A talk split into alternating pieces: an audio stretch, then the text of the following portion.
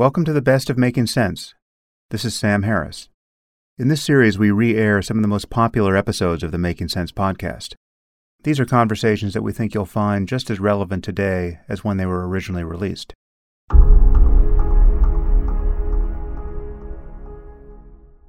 Today I'm going to be speaking with Paul Bloom. Paul is the Brooks and Suzanne Ragen Professor of Psychology and Cognitive Science at Yale University. He's published more than 100 scientific articles in journals such as Science and Nature. He's the editor of BBS, Behavioral and Brain Sciences, which is a great journal. And he often publishes in the popular press, in the New York Times, the New Yorker, the Atlantic Monthly, etc. He's won numerous awards, and he has a book, Just Babies The Origins of Good and Evil, which I highly recommend. And without any more fine print, I now give you Paul Bloom.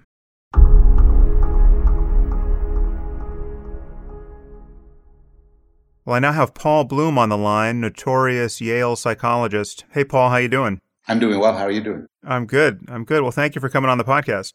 Notorious, huh? Yes, notorious for um, attacking empathy of late, which has been a surprise to, to many people. I, I want to get into that, but before we do, I, I want to just back up and introduce you to listeners who may not be totally familiar with your work. What have you focused on, and what are you focusing on these days? Before we get into your, your recent controversial views on empathy? So, I've worked on a range of different issues in my uh, research career. I sort of have a bit of an academic uh, deficit disorder with regard to my research focus. So, I worked on language learning, um, religious belief, pleasure, and most of all, over the last several years, morality. So, I completed a book, Just Babies, on the origins of morality. And recently, I've become interested in uh, in uh, norm, more normative questions of how we could be moral people. We could make the best moral judgments and do the best moral actions. So this brought me to look at at debates over the the relative merits and our capacity for reason, uh, issues about compassion and care, and in particular issues about empathy. So um, my next book, which is still being written, is going to be a, a critique of empathy it's uh, tentatively called Against Empathy. And I've written some articles exploring that. So that's sort of a natural offshoot of my broader interest in moral cognition. Well, that's a great title. So I, I think we'll want to get into the larger question of scientific understanding of morality as well, because as you know, that's an area of interest of mine. And I think it's an area where we don't totally agree, if, if I'm not mistaken. So that, that could be interesting. But You've spent a lot of time doing, I guess, what would be called uh, developmental psychology. I'm wondering, you're a parent. I'm wondering if, if your understanding of the human mind in those terms has affected your parenting. Is there anything in science that has affected the way you operate in the world in that domain? Almost nothing. Yeah. I mean, almost, all my, my kids now are teenagers. Um, one's off to university. And, and reflecting on it, none of my interactions, nothing I've done with them has been influenced by either my own research or everything I've known about psychology. The reason for the almost is I feel my psychological training has given me, uh, I think, healthy skepticism about what psychologists have to say about child rearing. Right. So, so you know, you, you have you have kids, and and you know, there's so many choice points. Um, you know, separate sleeping in a separate bed, sleeping with you. What sort of punishment? What sort of discipline? A, a range of problems, and psychologists weigh in enthusiastically on all of them. And and uh, being a psychologist myself, I know for the most part we don't know what we're talking about. And and and for the most part, kids are pretty resilient. So you know, if you love your kid, if you don't do anything grotesquely wrong, your kid will turn out the way your kid turns out. Let's back up there. Wait, what do you make of that fact that science has not informed your life in that respect? Because I, I share your incorrigibility or, or disregard of science. And, and it's, although it's not the result of being especially close to those particular data, is it really just that you feel like we don't know anything of substance that's actionable for a parent? Or is it just that it's, it's too hard to bring that kind of understanding online when you're in the trenches being a parent? How do you explain the fact that you wind up parenting more or less exactly the way you would parent if you were a non scientist? Yeah, I think it's it's uh, parents are intensely interested in the data and very willing to act upon it. I think I think too willing to act upon it, too willing to to take psychologists seriously. I think the problem is your option one, which is we just don't know much about development or what makes people happy or healthy. I, I don't want to exaggerate it. Uh, certain things around the edges we do know. Um, there's some, I think, useful narrow techniques for helping your kid get to sleep and, and dealing with certain crises. Certainly, you know, uh, issues about, about food and allergies. And, and we, we have some interesting tidbits and local facts that are useful.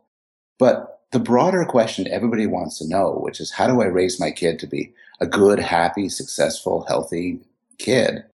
We just don't know. And it's not for lack of trying. I, I, you know, in general, I'm I'm very enthusiastic about my field, and I've written popular books trying to extend the insights from my field to broader questions that interest a lot of people, like, you know, wh- how does pleasure work, or or why do people have religious belief? But I'll confess that for many of the most important domains of our lives, we've come up with very very little. Hmm. And is that just a a larger statement about how hard it is to understand the human mind in truly scientific terms? Yeah, I think I think psychology has turned out to be a much more difficult field than physics or chemistry or the harder sciences. I, I, I don't think we're you know I don't think psychologists are stupider than physicists or chemists. I just think the problems have turned out to be more difficult. I, I, I, think to some extent we're in a pre-Copernican phase in psychology. Mm. Um, we're, we're waiting to turn into a, a full-fledged science. And, you know, the, the, the problem I think is most urgent for domains like health and happiness and success over more specific, narrow problems like um, visual perception or motor control or short term memory. There, the science gets done. Yeah, yeah. But, you know, J- Jerry Fodor had something, his first law of cognitive science. This isn't quite it, but my memory of it was the more in- intuitively interesting something is, the less we know about it. So, so there's a form of sticker shock. You know, I, I teach intro psych and people coming in want to know questions like, you know, why are some people mentally ill? What could I do to be happier?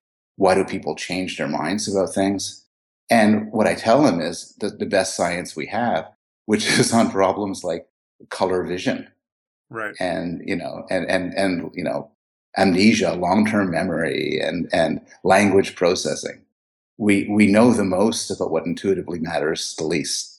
I'm not sure whether this is some sort of you know savage law of the universe or just reflects the fact that the problems that we're most interested in are just the hardest to resolve. Well, I, th- I think there is a savage law of the universe in a related sense that actually may connect with Fodor's law, which is that we have obviously not been designed by evolution to understand our circumstance in any deep sense. Our common sense intuitions about how things work are applicable within the domain of hurling rocks in parabolic arcs at one another and moving at the speed at which apes move. So when you get down to the very small in physics or, the very large in cosmology, our intuitions are obviously at odds with what we're discovering to be true. And I think that may be true with the brain. Uh, I mean, certainly true with the significance of information processing, or even the fact that information processing is a thing that can be studied. And so, our, our intuitions about what is interesting also is part of that picture. I was having a, a conversation with the physicist Max Tegmark recently, and who's done some very interesting work in cosmology, among other areas. And we were talking about this, and he made this point, which is kind of a stronger version of, of a point that uh, I just made, which I thought was interesting because he, he said that it's it's not only not surprising that what we find to be true violates our intuitions, it should be expected. If we take evolution seriously, that our cognitive toolkit has evolved for a certain domain and has not at all been constrained by the way reality is altogether. We should expect the truth to be deeply counterintuitive and we should be distrustful of explanations that mesh well with our common sense. And I, I think that is probably true across the board. It probably it doesn't just apply to things like quantum mechanics and cosmology, but it may apply to areas much closer to your area of interest, for instance, normative solutions to moral problems. We have not evolved to function well in a group of 7 billion people trying to run a global economy and solve civilizational problems. We have evolved in small bands of hunter gatherers and are, are tuned to the, the social challenges we encounter in those circumstances. So this may be a bridge from where we just were to talk about things like empathy and morality, but I, just want to get your reaction to that. Right. I, I think the point is exactly right, and it highlights both the similarities and the differences uh, between psychology and a field like physics. So, so in both cases, we have these bedrock foundational intuitions that have evolved through natural selection. We, for physics, it's middle-sized objects that you know move in certain ways. For uh, for psychology, it's people, beliefs, and desires. And so, so the question is, how come we made so much success in physics, where we have quantum theory, we have cosmology, we, we understand the very big and the very small, and not the equivalent success in psychology. And one answer could be what we're talking about before the problems in psychology are simply in some way harder. another issue, though, is something which has been raised by the evolutionary psychologist Leda Cosmides, which is that our, our intuitions might blind us in certain ways that make psychology hard to do. So we have what she calls instinct blindness, which is the sense which is that if something is psychologically natural, it seems to sort of not need explanation and doesn't benefit from from explanation. Mm. You know, if if you take take something very simple which we can explain, which is why people love their children, and you know that's evolution 101. Uh, people have evolved to love their children for a sort of standard functional reason. And we could talk about where in the brain this capacity is. We talk about what triggers it and what doesn't trigger it. But my experience is if you say these things, which I think is a, a rather trivial and fairly obvious example, people find it almost repellent. And so, I, you know, a lot of a lot of psychology, I think, runs against the problem that people don't want to hear it. It doesn't seem right. Well, it seems to sort of violate certain sacred intuitions that we might have. Let's linger on that point for a second because that, that is a difference, obviously, between psychology and physics. So, what, what's going on there? Do you think it's just when you say that, uh, when you give any kind of quote reductive explanation for something like love, do you think the the message that people draw is that they, they don't really love their children or that love isn't really important or what's happening there? I think there's two things that might be independent or might be connected. One is they don't think this needs an explanation. Um, I, I, I, see this in many realms. People, you, you know, you, you, you tell, I tell people, well, I study why certain thing, why people think uh, killing is wrong. And they look at me and say, well, duh, of uh, course killing is wrong. There's a waste of taxpayer dollars. exactly. And you say, you say you're a professor and, you know, and, and I used to say, I, you know, I, I study, you know, why do people enjoy orgasm and chocolate? And people laugh um, because it's obvious. Of course we do. And it needs tremendous, um, you need to be, I, I, think William James talked about it, said you need to be an almost depraved person to want to explain these things, to go beyond a common sense intuition. So, so problem one is that people, it takes a lot of work to get people to understand that these are contingent facts.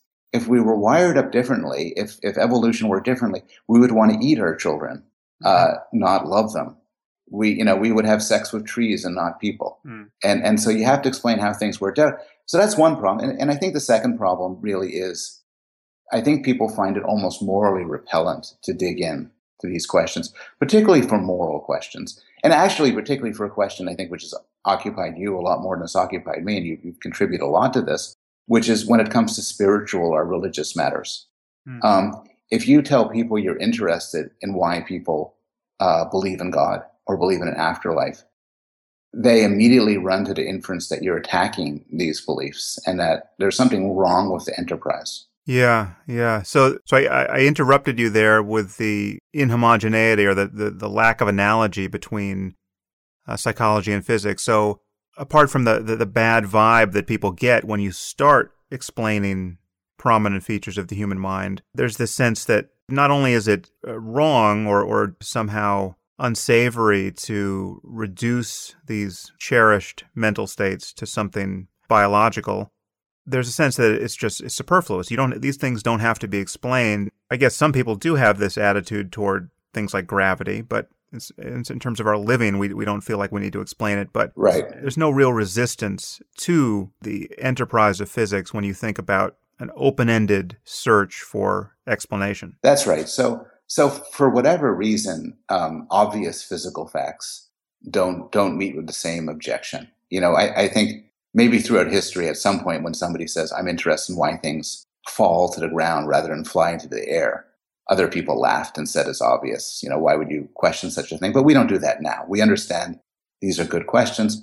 And more to the point, that there aren't typically the moral implications for it. Nobody feels threatened if you say you're studying gravity or, uh, you know, or energy or mass. While if you say you're studying love or religion or morality, it, it, it, you know, it gets people scarred up. I mean, maybe there's a case to be made that it should get people scarred up. Maybe a lot of society runs on certain things not being questioned and not being challenged. And uh, and the influence of people like you and me is not necessarily a positive one. Well, it does. I guess it gets people's guard up because it, at least implicitly, carries the message that things are not as they seem, and that that's true across all of science. But when you're told that things are not as they seem with respect to gravity or the way diseases spread or uh, anything else that science might tackle outside the human mind, you're not delivering the same kind of insult. Whereas if you say things are not as they seem with things like interpersonal love or parental love or spiritual experience, you are often explicitly, but at least implicitly, saying that the reasons why you think you're doing something, the reason why you think this is so important to you, you love your kids, you love your wife, is not at all what is really pulling the levers of your mind. There's another explanation entirely that doesn't even treat these nouns necessarily at all. Now we're talking about genes or we're talking about neurotransmitters or we're talking about something that you that's not even available to your own inspection subjectively if you continue the conversation long enough, I don't think that becomes deflationary in the way that people fear. But if you don't continue it long enough, you're left giving people the impression that love is nothing but a certain balance of neurotransmitters, and therefore, that's right. It's you're you know you're just a bag of chemicals. Get over yourself. Yeah, I, I think that's right. I like the word insult because that's often how it's taken. I mean, I've I've been as I'm writing a part of my book that's looking at political psychology, uh, as part of a sort of a separate question about whether liberals and uh, conservatives differ in their empathy. And one thing I've noticed in political psychology is, you know, political psychologists lean to a tremendous extent liberal. Mm. This is the point that John his colleagues wrote up in, in, in an article. And, and you know, it, it's true of academics in general, uh, but certainly it's true for political psychology. And one effect that this has is that there's endless detailed explanations of why conservatives believe what they do. You know, so what's going on when they reject affirmative action or they don't like the president's health care plan? But there's extremely little reflection on why liberals believe what they do. Now, even if you think the liberal cause is the right one, you know, for just about every question, still it's an empirical question how we come, how liberals come to the beliefs that they do. Mm-hmm. But it's considered as either a superfluous question or a taboo one you know, liberals, if you're liberal, you think liberals believe what they do because um, they, they, um, they, it's the right answer. And, right. and you don't want to reduce it down to experience or, you know, God forbid, random arbitrary social experience. And of course, the same thing comes up with uh, religion, which is that, you know, religious people often get very offended by um, studies of why uh, uh, people are religious while they find studies of why people are atheists fascinating, and often they raise it as a challenge. Why don't you go study atheists? And in fact, I think you know we should study atheists, and there's some work on atheists. And my experience is when you talk about atheists under research on wider atheists, often they get their you know hackles up. No, nobody wants their cherished beliefs to be put under the microscope by somebody like me. Not even me. What you've done with empathy is is even more seditious than that, I think, because it's not just that you are proposing that we study a necessary and, and cherished emotion. You're actually challenging the, the common sense view of it as being uh, socially and psychologically beneficial and vital to our moral lives. You've come down very much on the really a, a side of a controversy that most people didn't even know existed, which is that empathy in many cases is harmful and is n- not a good piece of software if you want to be a, a reliable moral actor in, in normative terms. So tell me about what you've said about empathy and let's let's get into the details. So I always have to begin with the most boring way ever to begin anything, which is we're talking about terminology. Because people use the term empathy in all sorts of ways. And I think my position is easily misunderstood. Mm. If you think, some people think empathy just as a word referring to anything good compassion, care, love, morality, making the world a better place, and so on. Under that construal of empathy, I have nothing against it. I'm not a monster. I mean, I want to make the world a better place. Other people use the term empathy very narrowly to refer to understanding in a cold blooded way what's going on in the minds of other people, understanding what they think and what they feel. And I'm not against that too, though, and we might want to talk about this. I think it's morally neutral. I think very great and wonderful and kind people have this sort of cognitive empathy, if you want to call it that. Mm-hmm. But so do con men, seducers, and sadists. Right. Um, they're, you know, bu- bullies are one way reason why bullies are very good at being bullies is that they exquisitely understand what's going on in the heads of their victims. Yeah, yeah. That's often misunderstood, by the way. We, we should just footnote that that this form of cognitive empathy that you've just distinguished from the other form that you're about to describe is something that psychopaths have in spades. Uh, when we talk about psychopaths being devoid of empathy, it's not the empathy that allows us to understand another person's experience. That is not something that prototypically evil people lack. In fact, they, as you just said, they use this understanding to be as successfully evil as they can be. That's exactly right. So, so um, you know, another term for cognitive empathy is social intelligence. And I like that way of talking because it captures the point that intelligence is an extraordinary tool. Without it, you know, we couldn't do any great things. Hmm. But in the hands of somebody with malevolent ends, intelligence could be used to make them a lot worse. And I think that that's, that social intelligence is exactly like that. Um, mind reading, another term for it, is, is a tool that could be used any way you want it. And the very best people in the world have, have tons of it. And so do the very worst people in the world. So, so the, the sense of empathy I'm, I'm, I'm using, and this actually matches what most psychologists and most philosophers, uh, how, how they use the term, is empathy is in the sense of what Adam Smith and David Hume and other philosophers call sympathy. And what it refers to is feeling what other people feel. So if you're in pain and I feel empathy for you, I will feel to some degree your pain. If you're humiliated, I will feel your humiliation. If you are happy, I will feel your happiness. And you could see why people are such fans of this. It, it, it brings me closer to you. It dissolves the boundaries between me and you. And there's a lot of psychological research showing that if I feel empathy towards you, I'm more likely to help you. Dan Batson's done some wonderful studies on them, and I don't contest that at all. But the problem with empathy, and one of the problems with empathy, there are many, but the main problem is it serves as a spotlight. It zooms me in on a person in the here and now. And as a result, it's biased, it's parochial, it's um, short sighted, and it's enumerate. Uh, it's be, one way I put it is it's because of empathy that governments and societies care so much more about a little girl stuck in a well than about millions or more people suffering and dying through climate change. Mm. It's because of empathy at least in part, that we, we freak out and panic over um, mass shootings, which, however horrible, are a tiny proportion of gun homicides in America. I mean, if, so if you ask people, they would say mass shootings are the most terrible things there are. And, you know, I live in Connecticut. Newtown's not that far away. After the Sandy Hook killing, people were, including me, were deeply upset. But intellectually, if you could snap your fingers and make all the mass shootings go away forever, and then you did that, nobody would know based on the homicide numbers. Yeah. That, that, that it's so tiny. So it misdirects us. It, it causes us to focus on the wrong thing.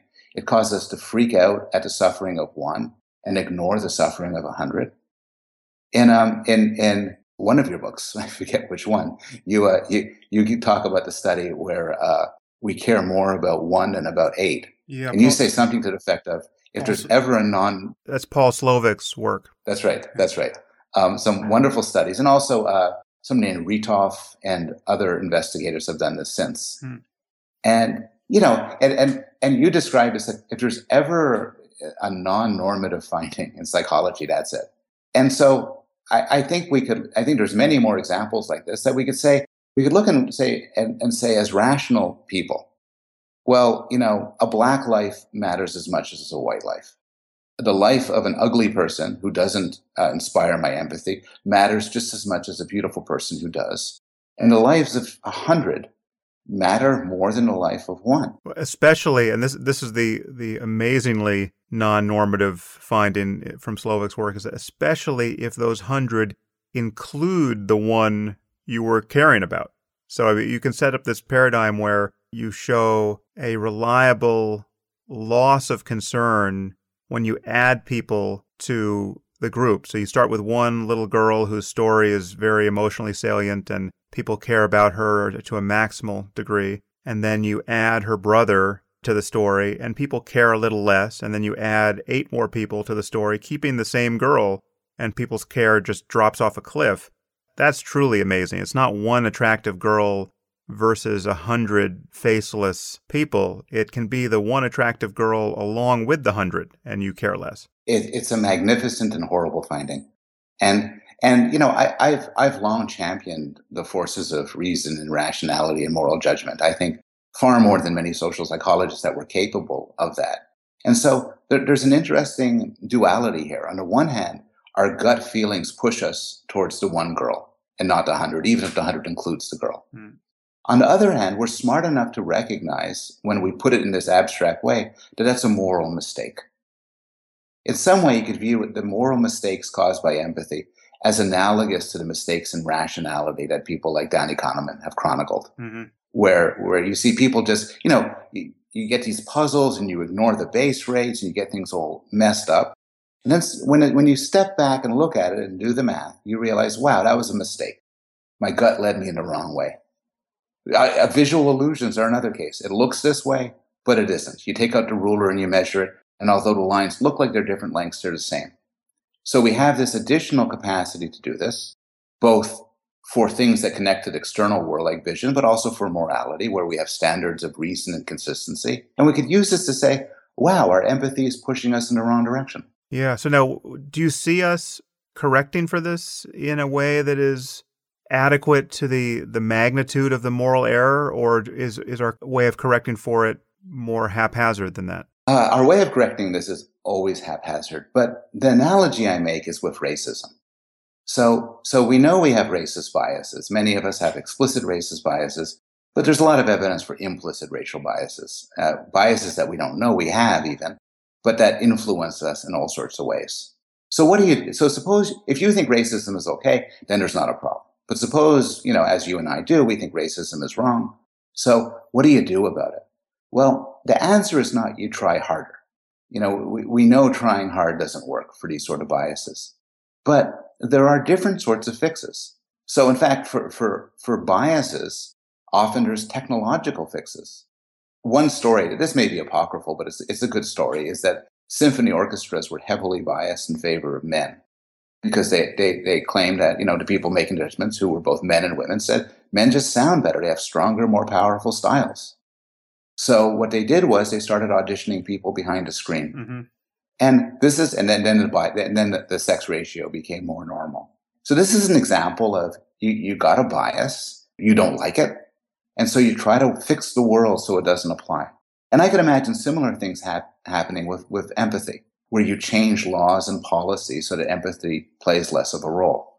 I'll give you one small example. I think victim statements are a horrible idea. Hmm where people where people come into court and describe in great detail their anguish and their pain, and and this plays some role in sentencing, and that seems you know hugely immoral because the extent to which you're going to be affected by the witness statements depends on how much they cry and whether they have the same color skin as you and whether they're attractive and whether they they are stoic or weepy or whatever. And then this will then influence how many years in prison somebody has. Yeah. And you know and it seems it seems it, it, it seems bizarrely intentionally structurally irrational and immoral. Yeah i've actually never thought about that before. I, I think you're absolutely right there. I, i'm wondering if the argument in favor of witness statements relates to the debt owed to the the victims and their families and that there's there's some sense that we owe this to them the opportunity to to vent and express their grievance this way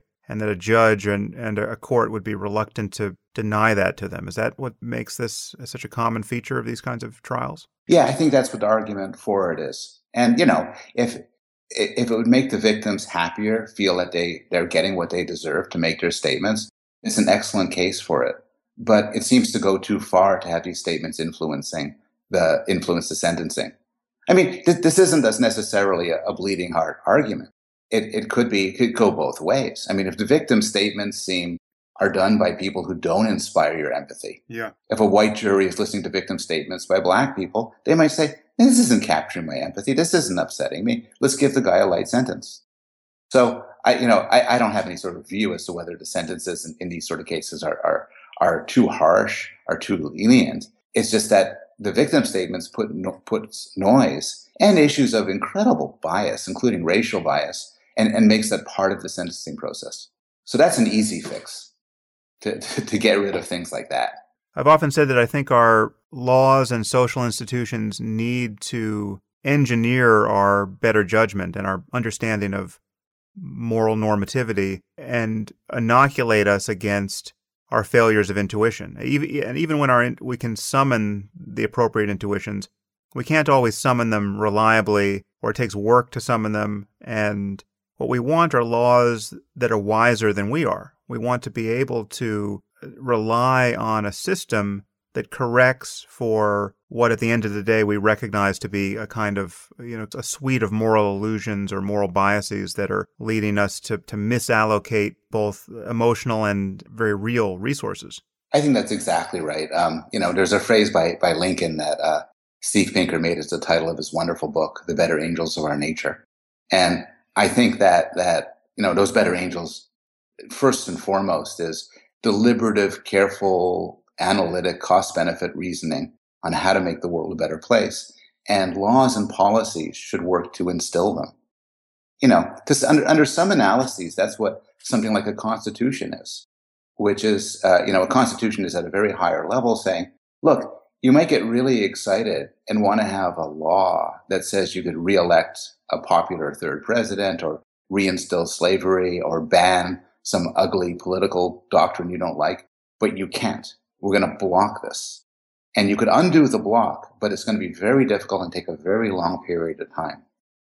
Constitutions, under this view, are the sort of uh, equivalent of waiting periods mm-hmm. to buy a gun or get married. Just they slow you down, they make it harder. And by making it harder, it, it's, you know, Danny Kahneman talks about thinking fast and slow. And thinking slow, I think, is a lot better.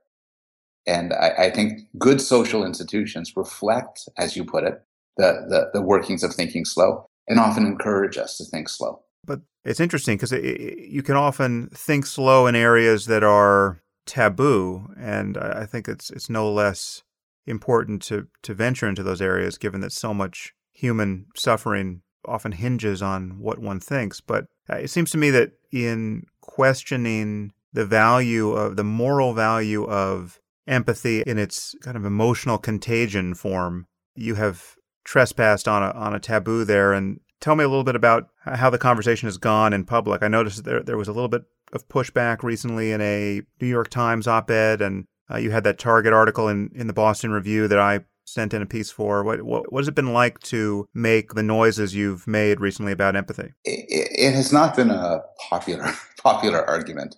Um, some of the objections turn on a misunderstanding. So some people say, I'm outraged at what you're saying. I have a lot of evidence that empathy is good and doesn't suffer from the problems that you say it suffers from. And then they go on to defend compassion, for hmm. instance. And, and I'm very careful in my book and in my work to distinguish empathy from compassion and you know we should bookmark this because it, it, connects to meditative practices actually mm. in, a, in an interesting way the the good arguments i've heard against empathy the ones that have made me scratch my head is that um, empathy might be useful or central for intimate relationships. So when it comes to relationships between say us and our children and our friends you are supposed to be biased and parochial and not you know not impartial. And so a defender of empathy might say that somebody who had zero empathy might be a fine policymaker, uh, a, a, fine moral judge, but a lousy husband or, or wife or father or mother. I don't think that's true. I, I think if you look at it closely, it's not, even here, it's not empathy that we're looking for, but understanding and caring. But those are the arguments that, that most give me pause. And in fact, I'm, I'm, um, I'm, I'm kind of on, I'm certainly a consequentialist and I'm on most days a utilitarian, but I'm struggled with, and we've talked about this before, I've struggled with the question of the obligation we have towards those we're close to, like our children, mm. and to strangers. And and I'm not, you know, I haven't been persuaded by people like Peter Singer, who says in the long run there should be no difference. Right, right. Well, that's a very rich area to talk about. I, would like to go there, but I don't want to miss this point. Let's deal first with this distinction between empathy and compassion. How do you separate those? So, I actually got thinking about this through a chance meeting with uh, Matthieu Ricard, Mm-hmm. Yeah, I know Matthieu. I, I, would think that you would. Um, you guys have a lot of affinity. Um, so I met him at a conference, and you know he was wearing these saffron robes and had a beatific smile and radiated peace, and I was me. And I came up to him and started talking to him, and we ended up getting a cup of coffee. And he asked me what I was up to, and and I was quite nervous because I, I I'm not a confrontational guy, and I figured this is not a. It's like telling you know a rabbi you're writing a book in favor of pork, mm-hmm. you know, to tell this guy that I was against empathy. But to my surprise, he, uh, he said, yeah, that's kind of, that's standard Buddhist teaching. And, and he pointed out that Buddhists make a distinction between what's called, sometimes called sentimental compassion, which is what I've been calling empathy, which is mm-hmm. feeling other people's pain, getting into their head, and great compassion, which is more distance. And yeah. he's done this wonderful research program with this neuroscientist, uh, Tania, Tania Singer, where they carefully work explicitly to distinguish empathy from compassion. They get people in, in fMRI machines to, to, to do meditative practices that are either empathic or compassion. They look at what, how expert meditators do, what, what more normal people do. And the moral of all of this, which connects to other psychological research, including the work of Richie Davidson, actually, who's done some wonderful work on this, mm-hmm. is that empathy burns you out. It burns you out. It saddens you. It makes you less effective. What you should do instead is you should feel compassion, what the Buddhists call loving kindness. Um, you should feel positive and cheerful. If you're dealing with somebody who is miserable and ashamed and in pain, you don't feel miserable, ashamed, and in pain. You feel cheerful, positive, full of love and energy. Mm. So, you, so you care extraordinarily deeply about them, but you don't feel their pain.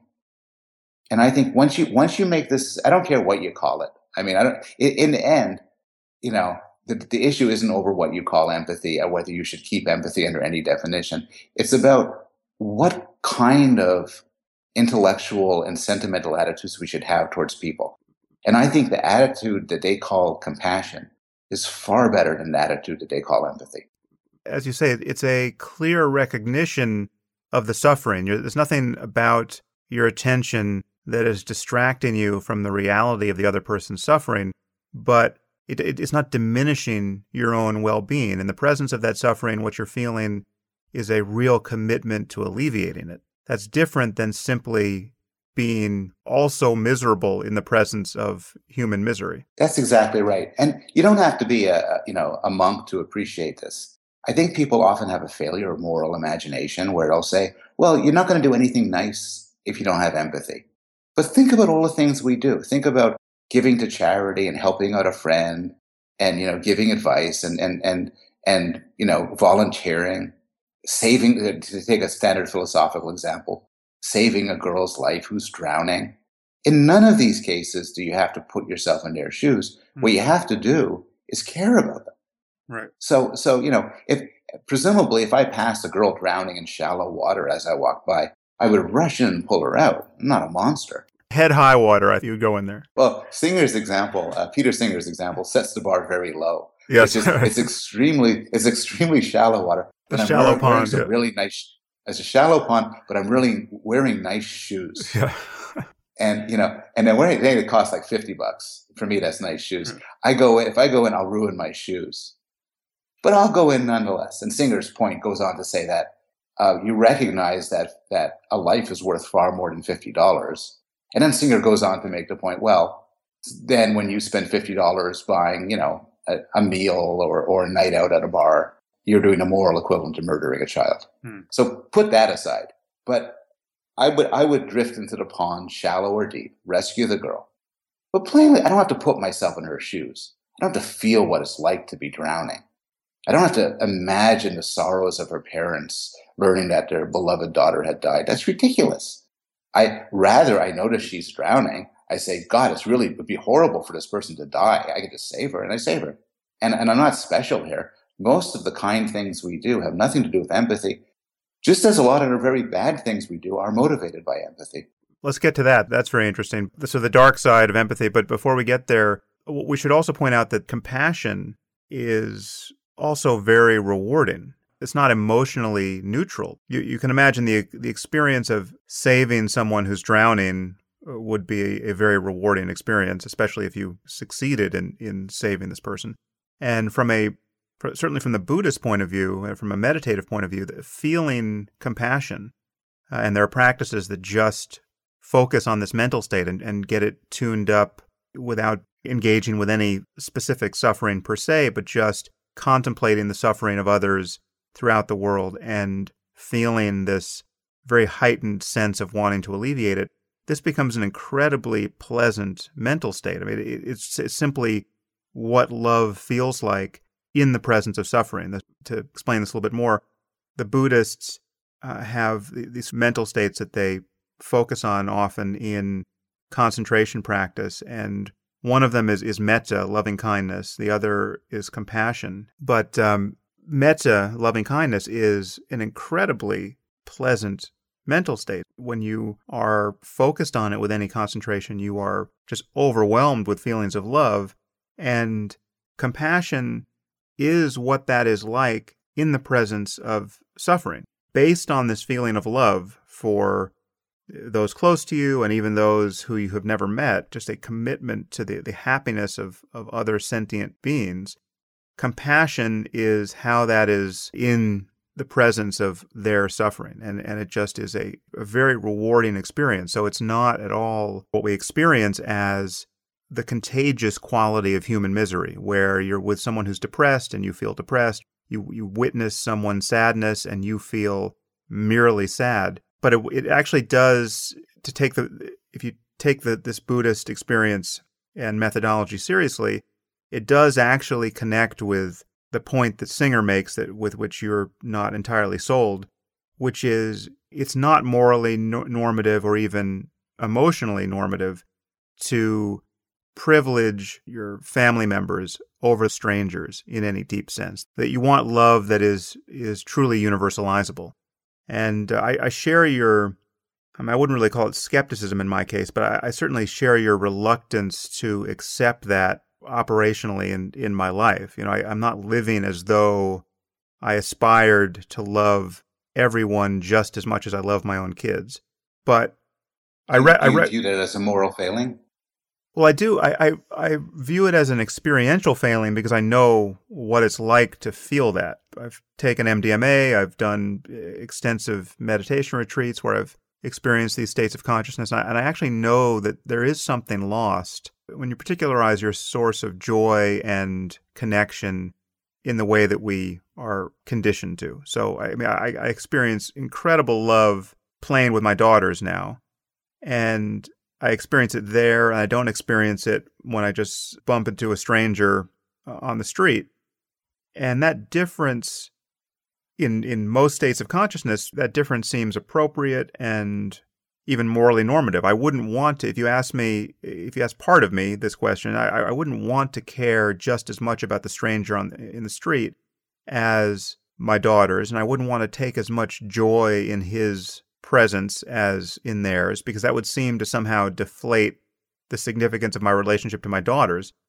But I actually know what it's like to have a, a more encyclopedic sense of of one's moral and and emotional connection to sentient beings in general and that's certainly what someone like Matthieu Ricard is going for and that's what he's espousing as, as a truly normative way of being in the world. And it's an experience that one can have. And it's an experience that when one loses it and is then left in the in the far more normal mode of really loving those one knows well and cares about, something certainly has been lost.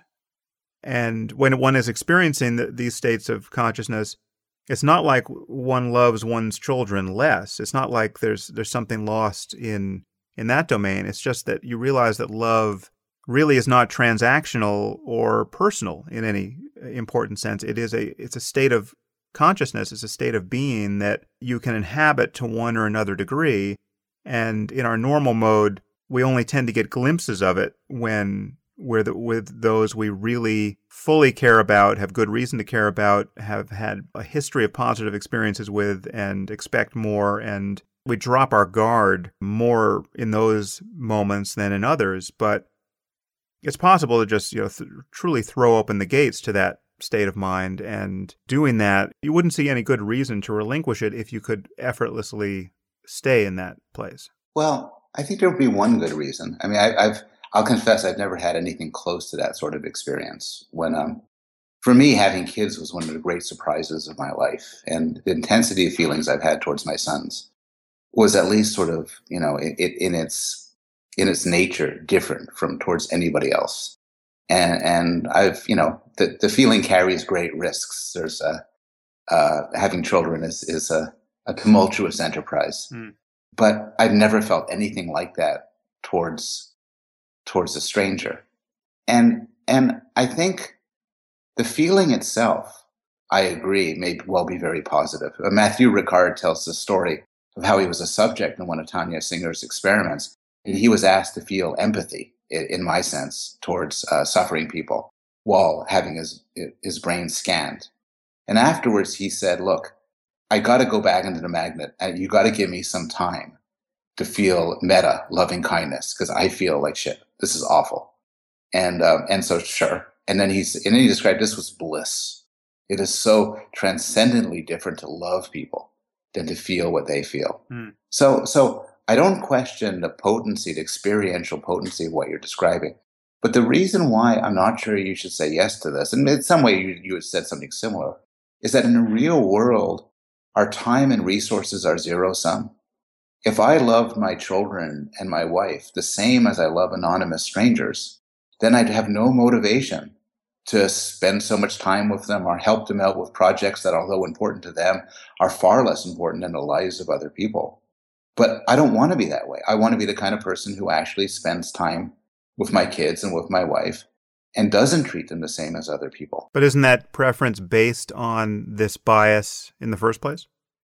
Isn't it? Yes. Isn't it, there's a circular piece of reasoning there where it's because you feel this bias toward them and you would part of you would be scandalized not to feel it. You would be a worse father and a worse husband by by definition. Therefore, you are committed to feeling it if you go off basic moral first principles, as somebody like Peter Singer does, there's no grounding for, for my preference. There's, in the end, it just comes back to the fact that it's the consequence of Darwinian evolution, fiddling my feelings one way or another. And if I buy into the sort of most abstract moral principles, I should not feel this way. I should love everybody equally and, and devote my energies to where they do the most well, all I could say is there's sort of a doctrine in moral philosophy. I think it's from Kant, which is that um, ought implies can. Mm. That in order to say you should do something, you have to be capable of it.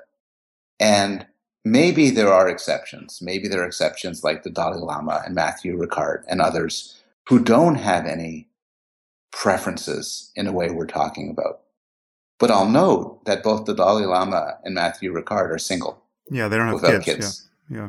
And and so so can there be people who would still count as humans who have no special love for their kids, no special love for their husbands and wives, and and yet you know live in families and and raise kids?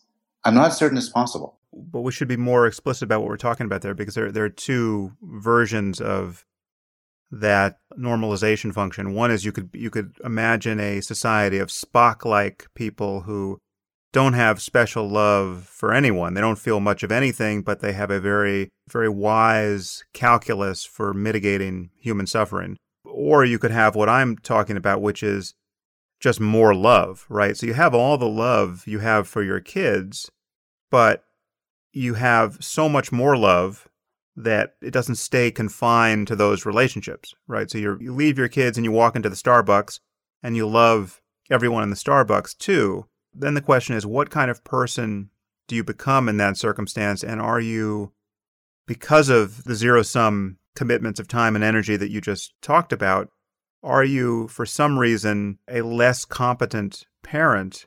Or could you just put in place some Spock like mechanisms to be just as competent and also live the, the ideal of love that, that someone like the Dalai Lama or, or Matthieu Ricard is talking about? So that's what I'm skeptical about. I, will grant uh, that love might be infinite in the sense you're talking about. So the world I envision, or that I question the possibility of, is one where you have infinite love. And then, of course, this love motivates your actions, but it's a zero sum world. So your time and your money and your attention are limited. And yet you could still be a good spouse and a good friend and a good parent. If you could show me an exemplar of somebody who does this, I would be more persuaded that it's possible. Well, it's I, I can I can certainly show you the mental state. I mean, given the right perturbations of your nervous system, you can have this experience where you recognize that love can overflow its banks and therefore is not in principle confined to them. And and that and you can also, if you're like me and millions of people who've had this experience, you would feel that this was not some aberration, but it's in some sense more true than what you tend to experience. It's been a very long time since I've done psychedelics of any kind, so it's these are now distant memories. But what was so interesting about coming down from various drug trips was the intuitions one got during that period of coming down, where one is no longer experiencing the world as one was a moment ago. And there, there's just many gradations of change eh, you know back from that state into into one's normal waking consciousness and uh, in certain experiences you are just giving up what seem to be just frank distortions of one's perception and and emotion and that you're of you're, you're you're becoming more normal and more normative and more like oneself but in others there's a very clear sense of losing something that is in fact more true. I mean, losing your purchase on a way of being and a way a way of responding to other people that is more true, more n- normative, more in fact who you are in your best moments and in your kind of deepest experience. What you can feel are, are the, the, the the forces of obscuration. You you feel that you're being kind of recontaminated by your ordinary psychology, your neurosis, your hangups, your hopes and fears, all the stuff that was held in abeyance for whatever reason, in this case, you know, pharmacology.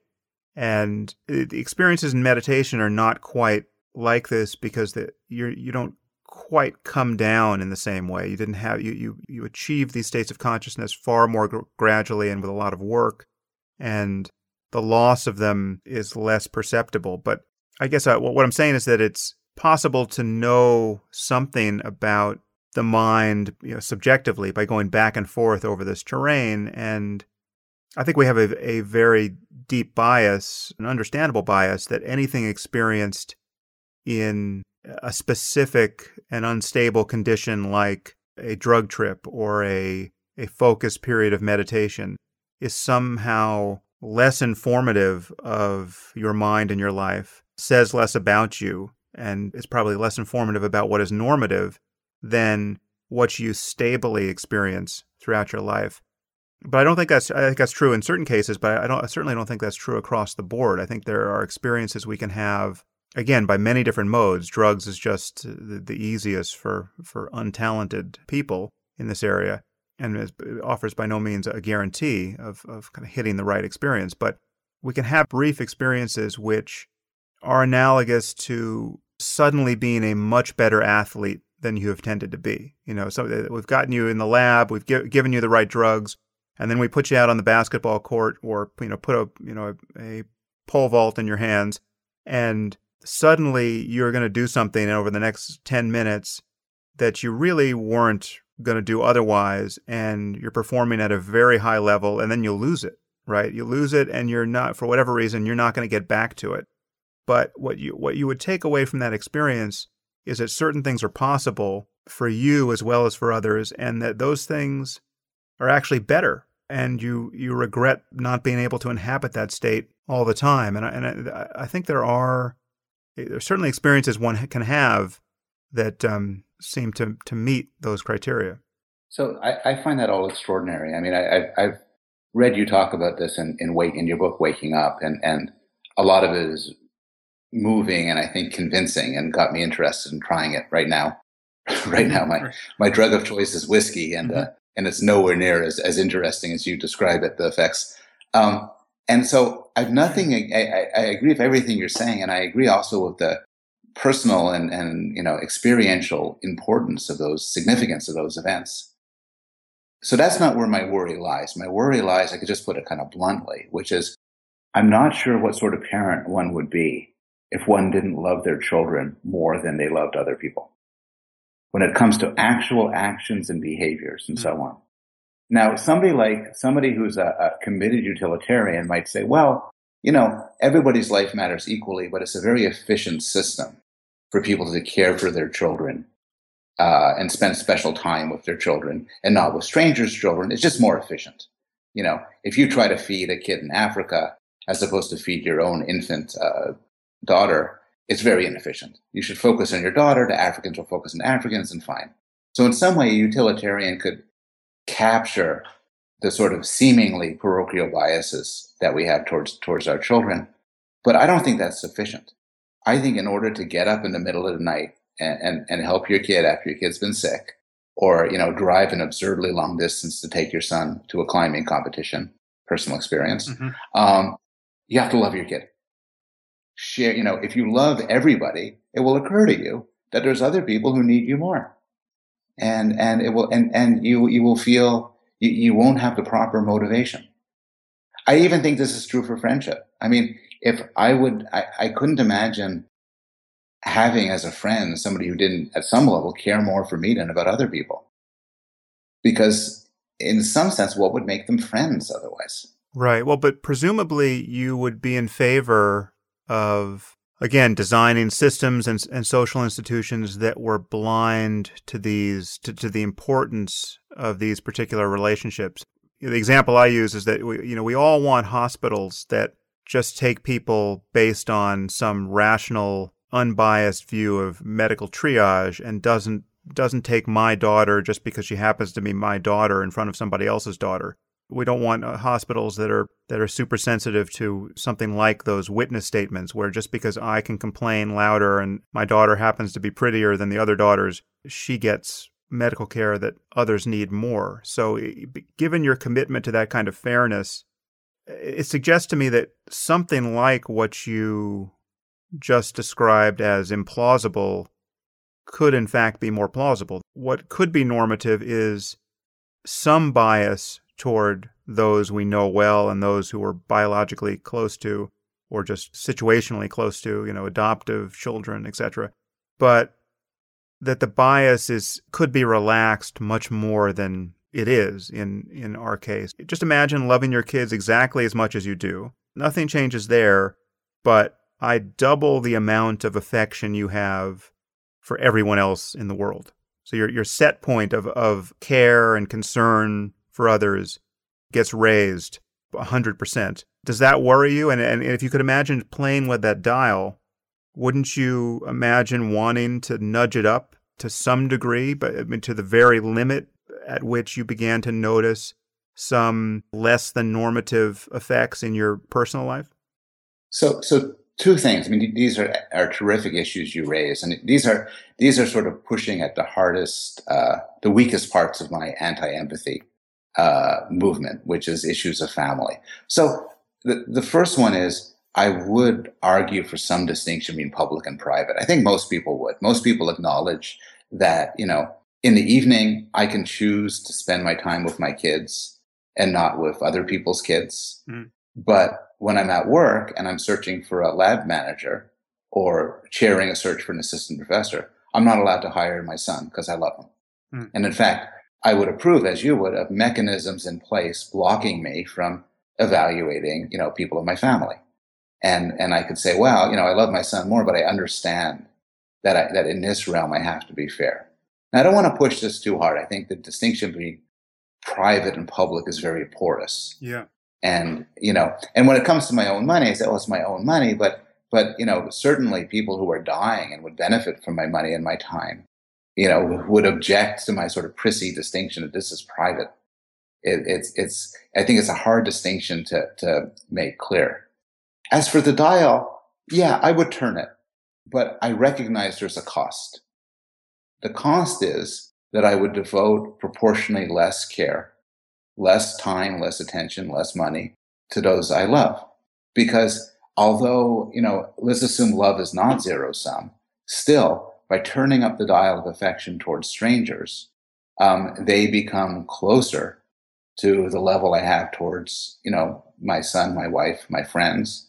And so now, if I was sort of, if before it was a difficult case whether to spend time with my sick child or volunteer for people who really need me, this will now sway it more towards the volunteering and away from my family. And look, it, in the end, I agree with I, I, I agree with the point that one of the great problems with humanity is we care too damn much for those close to us and nowhere near enough for people far away. Mm. So, so I would turn that dial, but I would also argue that that one way to do so is not necessarily by turning the, the dial of on sentiments but rather establishing some principles and some moral principles. Um, there's a wonder, I, I mentioned Steve Pinker's book before, and there's a wonderful section where he says, you know, the Old Testament uh, says, love thy neighbor. The New Testament says, love thy enemy. And then Steve says, look, honestly, I don't love either one of them. Mm-hmm. I don't really love my neighbor. I don't really love my enemy in any sense. He does not have metta. He's yeah. like me. Yeah. But he says, I recognize you're not supposed to kill them. I recognize that they have rights. I recognize they're people just like I am. Their lives matter as much as me. That there are some cases where I'm morally obliged to help them. And I think that that's where moral progress comes in. I don't think in this world of mortals, um, we really do kind of expand our love. Rather, I think we, we develop sort of reasoned understanding of rights and equality and impartial processes. And I have a feeling that's what makes us better people. Mm. Yes, I mean most of the time we don't love our neighbors, and we might not even like our neighbors because we have some you know neighbor dispute. We uh, we don't like what color they paint their fence or whatever. But then there's some natural disaster, and we're all in a you know a hurricane together, and all of a sudden the floodgates of neighborly affection and solidarity open, and that's a that's a very common experience people have. I think there are a lot of cases like that. I also think though that there are cases where the floodgates never open. And yet we behave in a moral way. So here's something which every professor experiences, which is, you know, I, I have to give grades for students in seminars. And in reality, you know, some students you really like. You just you just get along with them. They seem like nice people. Others kind of less so. And for a seminar, you have huge amount of control to give grades. You basically give whatever grades you want, and it's participation, and it's how you grade the final paper. But I try scrupulously, as you know, I know many people do, not to let my personal affections make my decision because I think that I have a broader moral responsibility to grade fairly. And this is a, you know, this is a tiny example mm. of something of little significance to me, but it shows how our behavior could be could be mandated by by sort of broader commitments that abstract away from personal affections. So my story is less nice than yours because I don't end up filled with love for all of them. This hasn't brought me together with them. I still like the ones I like and don't like the ones I don't like. You're tamping down your affection for the ones you like in the act of grading, so as to grade exactly. better. Ex- exactly, exactly. That's right. That's that's beautiful. Uh, office hours with a psychopath. Thanks, so. I'll as, a, blurb so, so, next book. That seems to open to the the dark side of of empathy that you uh, hinted at a few minutes ago. So, what is the dark side of empathy? And I could imagine giving good grades to the people who you most like to have a beer with would be an example of it, if not the darkest. Right. So, so I, I talk a lot about the biases that empathy pushes us towards. Um, you know, it favors the same race, it favors one over a hundred, and so on. And one response I get, which is you know legitimate, is well, fine, empathy isn't perfect. But you know, you're going to give to charity. Maybe empathy directs you in a strange way. Maybe it's kind of short sighted, but it doesn't do any real harm. But I think there's all sorts of cases where it does terrible harm. So I'll give two types of examples. One type of example is where empathy drives short term behavior that has long term bad consequences. There was a very nice article in Slate pointing out that if you give money to child beggars in, in Africa and India, for the most part, you're supporting a huge criminal organization that you know enslaves and sometimes maims children. Hmm. Your your money your money is making the world worse. And, and, so you know, I was even I was talking to somebody on the radio about this, and I gave her that example, and she said to me, and it really surprised me. I, it dumbfounded me. Actually, I didn't know what to say in response. She says, "But I like giving to children. I feel good about it. I feel connected to them." And you know, I said, "Oh, okay." And then I thought, you know, like two days later, the response came to my mind, which is it depends what you want. If you want to feel good, if you want to feel an empathic connection, a real warm glow, go ahead and give to the children. If you want to improve your life, do something else, like give to Oxfam. So it could misdirect us. I mean, another example along the same vein is Linda Polman talks about um, interviewing warlords responsible for horrific atrocities. Mm. And at one point, she asked them, why do you chop off children's arms? This is, you know, why in the world do you do that? And the answer she got was, we do it for you. We do it because those sort of atrocities energize Western interests who set up NGOs in our country. And we make money off NGOs. We, they pay us a tax. We want your attention and you give it to us. And so we, you know, to go on, what he would say if he was talking in the language I talk is we exploit your your empathy to make the world worse. So those are those are specific cases. There, there's a more general thing which has actually interested me and motivated some experimental work, which has to do with atrocities like uh, lynchings of blacks in the American South or, or the Holocaust in Europe. Where when a lot of people talk about atrocities, they talk in terms of uh, dehumanization and hate and and outgroup derogation. All of that play a role. But there's another thing which plays a role. And this, like most intelligent thing, was first pointed out by Adam Smith, mm. which is often we're energized by um, by the suffering of innocents. We we see someone is harmed, and this motivates us to strike at those who's harming him. And so, um, in, in the case of the blacks in the South, stories were told about white women who were assaulted. Uh, the Jews were said to prey upon uh, innocent German children. For every war that a democratic country has ever gotten into, what a typical thing to boost energy and interest in a war is to talk about the victims, the innocent victims of the people you want to strike back against. Mm. The the those who um, Saddam Hussein and his monstrous children, you know, tortured and killed. Those who um, who Assad killed with, with chemical warfare. If we ever get into a full scale attack on ISIS, no doubt you know, newspapers and magazines and, and blogs be filled with stories of the atrocities committed by ISIS. Now, I, these are actually good arguments for intervention. The suffering of people is a good reason to intervene and make the suffering go away. But empathy, I think, unbalances the scale. We no longer have a cold blooded cost benefit analysis asking, how can we make the world better? But rather we say, oh my God, this child was murdered by these horrible people. Let's have a ground invasion. Hmm. and and it, it, it, sets us up in irrational ways. So the research program, this is done with a, a wonderful graduate student, uh, Nick Stagnaro. What we did was we did this uh, on MTurk on a survey population. We first measured their empathy on a standard empathy scale. So, you know, everybody gives their empathy number, how, how empathic they are. Then we told them about an atrocity. If our listeners needed to ballpark their level of empathy, what signs should they look for in their lives apart from crying at Gallo wine commercials? So, so one one problem is that the empathy scales are horrible. They test empathy in the sense that I'm talking about, but often they measure for compassion, social adroitness, understanding, and all sorts of things. Um, however, if you cannot resist, uh, Simon Baron Cohen has an empathizing quotient, mm. uh, which you could just find online, test yourself. Uh, there's another one by uh, Davis, very popular one. Also find it online. And uh, you know, you'll be asked about questions. Some of the questions are kind of don't seem to connect to much of anything, like do you cry at movies? But some are real empathy questions. You know, I um I get embarrassed and find it unbearable to watch other people become embarrassed. That's a good empathy question. Um, I can't watch somebody in pain.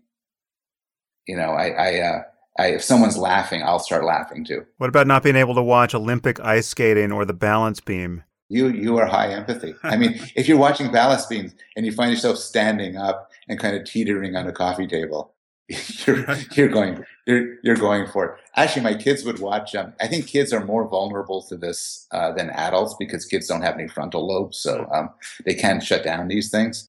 So you know, I remember watching kung fu movies with my kids, and during the whole movie, they're running around the room screaming and doing kung fu moves. Yeah, because they're just in empathic engagement. So you can take these empathy tests online. Um, it turns out, and then we ask people uh, how they would respond to an atrocity. And we give them a, a, scale, you know, zero, do nothing. You know, two, in, in a foreign policy case, you know, two, economic sanctions. Four, airstrikes. Seven, full blown ground invasion. The more empathic people are, the more they want those people to suffer. The more they want the people who have harmed the victim they're feeling empathic for to suffer. Mm. Conversely, I think they would also be more susceptible to the argument on the other side, for instance, you know, evidence of collateral damage and its significance is going to move their calculus more than if they were less empathic. I think you're right. I think somebody right. who's high empathy will be pushed around by whatever somebody sticks up on CNN or Fox. Yeah.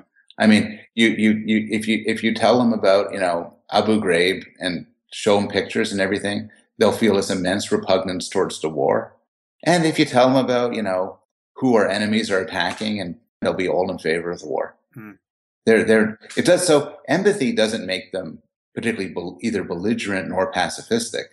It just makes them be swayed wherever somebody wants to push them. I'll just add one more thing about the empathy scale. So a lot of people think, "Wow, you're talking about policy and abstractions, but aren't more empathic people nicer? And aren't low empathy people terrible?" and this is such you know i just have to address this in this conversation mm. um, people have done the studies and it doesn't seem to be true a couple of years ago this huge meta-analysis came out which is meta-analysis combining you know dozens i think hundreds of studies in this case that looked at the relationship between how empathic you are and your propensity for aggression physical aggression uh, verbal aggression and sexual aggression the correlation was virtually zero this means if you want to know how aggressive somebody is and you have 100 tests to give them, I wouldn't even bother giving him an empathy test. Right. The second fact involves psychopaths. So there's a psychopath scale, and your, uh, your listeners could go online easily, type in HARE, H A R E, psychopath mm-hmm. scale, and boom, they could see whether or not they're a psychopath. And one of the items on it is lack of empathy. And they have related ones lack of empathy, lack of emotional affect. And then people have studied well, you know, this is what makes a psychopath, but which aspects of the scale matter? So there's been big scale studies looking at how you score on the scale on different questions and whether or not you're likely to go to prison, whether or not you're likely to go back to prison once you've been released. It turns out that the empathy scale predicts nothing. It is part and parcel of being a psychopath to be low in empathy, in my sense. That's true. But it seems to bear no causal relationship to the bad behavior that psychopaths are engaged in. Do you want to guess what sort of items do predict bad behavior? Well, I would imagine narcissism and being high on the other kind of empathy would predict some of the worst behavior to me. I mean, being able to be having a, a very good understanding of people and an ability to manipulate them. You might be right. And actually, all of the, the, the psychopath test does not test any of the positive things. It's, it's all a bunch of, of ugly traits run together. But so the two things that predict the first one is kind of is, is too obvious to imagine uh, that you probably wouldn't even think it's on a scale, but it's it's past bad behavior. Right. So so the best, but but here's the more interesting ones: the measures that tap lack of self control. Yeah. Impulsivity. Yeah. Uh, you know. Uh, you know. Promiscuity. Lack of commitment to relationships. Lack of commitment to a job. You know. Find somebody with lack of self control, and you know. To me, the best predictor of how somebody will turn out is probably the marshmallow test. You yeah. know, whether they can hold back on eating one in order to get two in the future. Psychopaths who are the worst psychopaths would fail the marshmallow test. They just can't can't stop themselves. So the point being that empathy could be systematically related to certain things, including certain bad things, but there, there's just no evidence for the common claim that good people are high empathy and bad people are low empathy. So let's say we accepted the punchline here, which is empathy in this second sense. Again, we're not we're we're distinguishing it from the cognitive appraisal of of somebody's experience or a theory of mind or mind sight or whatever else you want to call it. But this feeling what other people feel, this we agree this is at the very least too much of a good thing. But the question is, in what sense is it a good thing? And if we could get our hands on the knob here and dial it down so as to be more normative moral actors, what of value would be lost? What do you think as you tune this down and you become more you know, Spock-like in your, not to make it sound pejorative, but more just more scrupulously rational in the way you decide all of these, the, the way you triage moral problems in this world.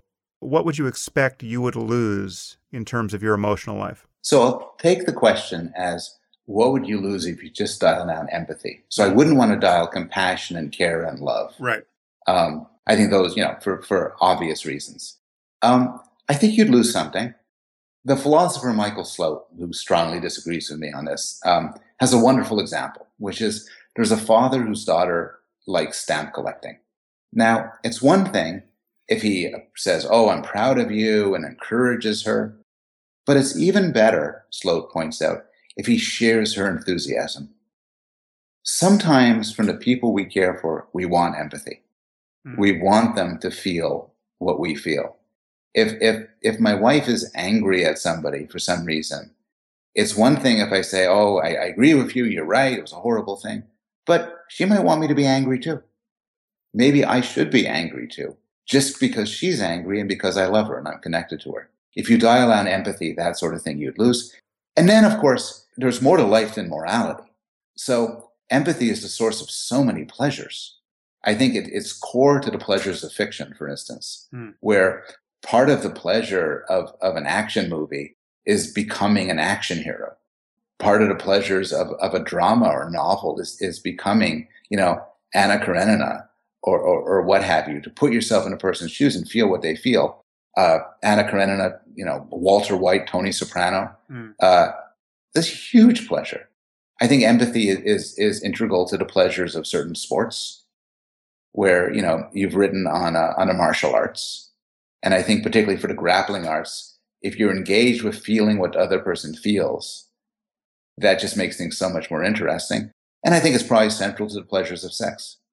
Do you think any one of those cases dissects out the component of empathy perfectly? I, I guess of of the ones you ran through, it seems to me that the pleasures of fiction, especially something like film, hits the bullseye, at least intuitively for me. So if you're watching a movie and you're totally caught up in it, and the pains and pleasures you see on the screen become your pains and pleasures to the ultimate degree, is that a pure case of empathy playing the, the strings of, of your experience? And if, if you dial down empathy, would you come away from even the best film feeling well it's just there was just light on a wall and you know I, I know they're all actors and nothing really was happening and nobody died and so I, it's I could spend my two hours differently and with greater pleasure. So that's the case that interests me the most. I think that there are, there are many reasons to enjoy a film. And so it, it may not be quite that bad. Somebody, human, which had empathy excised, might enjoy movies in very different ways. But but there's certain sorts of fictional pleasures that involve a character that you're supposed to empathize with.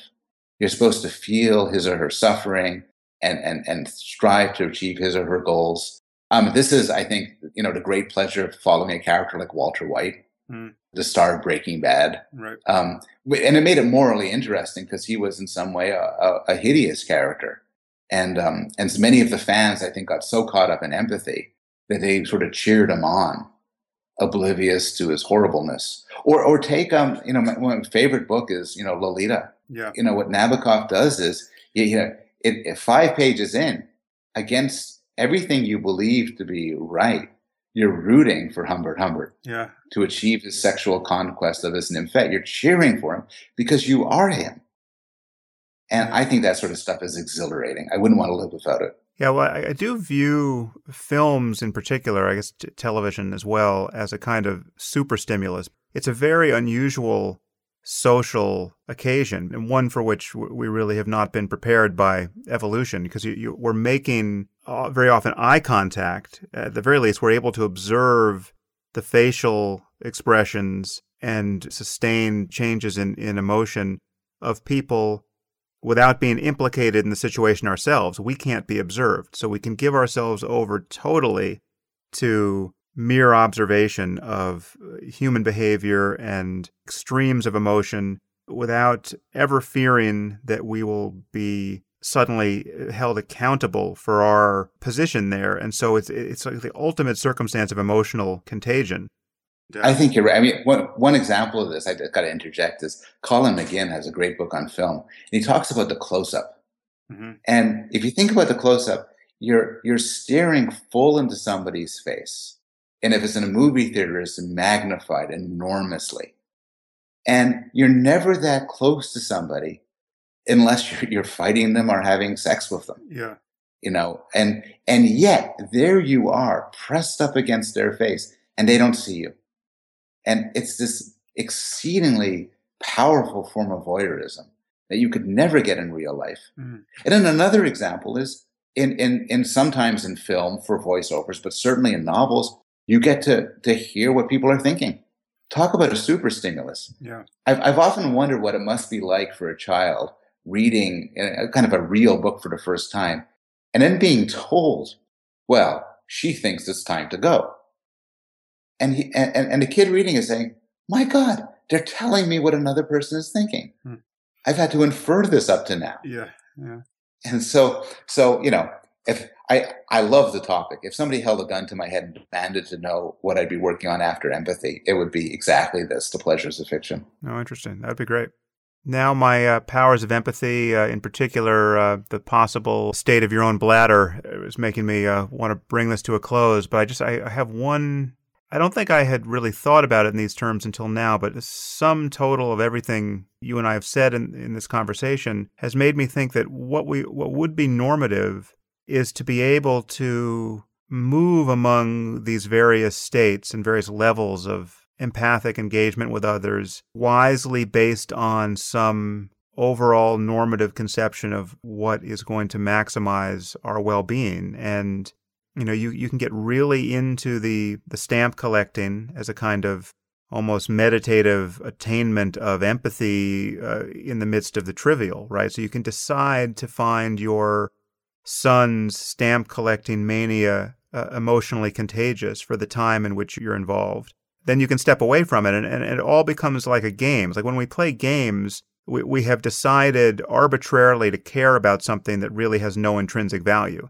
And we can really get caught up in it, caught up in it to a degree that it could it can become incredibly captivating, but then we step away from it and, and it's meaningless thereafter. And I, I notice people uh, must do this in the the domain of, of dialing down empathy. So I'm, I'm thinking of, of the case of a surgeon who in order to function well as a surgeon, can't be bowled over by the emotions of his patients and his and their family. He has to care, obviously, about the well-being of his patients, but he can't care in a way that makes it harder to be a good surgeon. But presumably, he trims down his or her level of empathy in that situation in a way that he or she doesn't out in the world with interacting with maybe these same people in different circumstances and certainly with his own family. And so I'm, I'm wondering if that makes sense to you. If what we would want is kind of a fluid ability to just keep tweaking the dial of empathy so we can really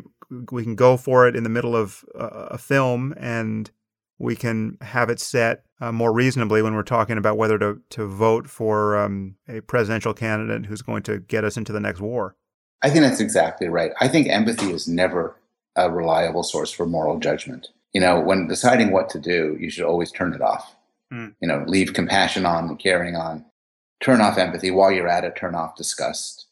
You right. know, and uh, I, am against. I'm more against disgust, but that's a lot less controversial. Um, leave compassion on cost benefit analysis, notions of rights. But you know, life life is more than sitting around making moral judgments, and and to be able to deploy empathy creatively at will, I think is is I think to some extent we can do it. We can choose to be empathic. we could turn it on. And I think that's that's a useful human trait. And I would extend this more generally. There's there's a lot of emotions where you'd want to have some top-down control over this. Your case of a surgeon is a good example. Um, for a doctor, for instance, sexual arousal obviously is a case which should not be initiated while examining people, mm. but but but should be initiated in other contexts. For uh, you know an elementary school teacher, anger obviously should be uh, suppressed. But I'm, here's another discussion would take us astray. I'm not as convinced as you that that anger is always a bad thing, and there may be times you want to deploy it. Just to close the door on that misunderstanding, I, I don't think anger is always a bad thing. In fact, I think it can be very useful. I think hatred is a bad thing. I would distinguish those, but fair enough. Fair yeah. enough. I and and hatred. I'm, I'm not. You know, I won't defend hatred. Yes. In, def- in defense of hatred, that can be your book after the, the pleasures of film. Yeah, um, yeah. I, I, I got to tell you this, this is it, but I have a family member who I won't name who watches. He's he's you know he's Jewish and and Zionist, and he watches um, Holocaust movies when he wants to get a little kick of anger to get him going. Right.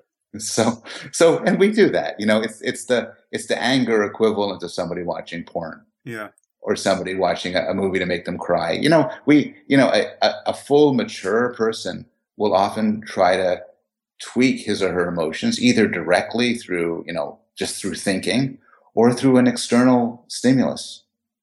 There, there's a scene at the end. I just saw the movie again, Marathon Man, a wonderful mm. movie. And Dustin Hoffman had his teeth pulled out by Laurence Olivier to torture. And there's a point where he has to energize him, himself to, to kill some people and he was on this medicine that was this thing to put on his teeth that made the pain go away. It was blissful. Right. And you see him right before and he tosses away the anesthesia because he wants the pain. And a lot of life is like that. I think it was uh, William Goldman who wrote that screenplay. Yeah, yeah, he, I'm a big Goldman, he wrote the book yeah. Marathon Man, right? And then I think he wrote the screenplay for the movie. I think he tells a story about how he could never go into a dentist's office after that. He went, but he was just he felt the the anger of, of dentists and and uh, their associates for what he had done to the, the entire discipline. No friend to the dental profession. Right. Well, listen, Paul, this has been a great conversation, and I think people will find it fascinating uh, as I have. And uh, you are consistently one of the more interesting people to uh, listen to, and it's been great to get a chance to talk to you here. Thank you so much, Sam. I should have said this at the outset, but um, but I'm delighted to be honest. I've you know I've been a fan of your podcast. I think I've listened to every one of them, and I've listened you know regular reader of your blog. So it's kind of cool to be on the inside now. You know, looking out we will definitely do this again if you're up for it because I don't think we have gone near to exhausting our mutual areas of interest. And we didn't even, in fact, get to the core area of interest for me is, is just how you and I may differ on questions of moral realism. And, you know, we're over an hour and a half now and we haven't gotten there. So I, I, often think of the, there, there's a Freudian phrase, a narcissism of small differences, which is that you and I disagree about, sorry, agree on 99% of the things the one percent then becomes extremely important. Yeah, yeah. Well, someday we'll we'll fight about the one percent, and I think it'll it'll be fun. Before we go, Paul, just tell me um, where people can find out more about you online and your Twitter handle and, and all the relevant information in order to connect with more of your work. I have a, an academic web page. If you just Google my name, Paul Bloom, Yale, you'll get your my academic web page that has uh, links to my papers, both popular articles and scientific articles.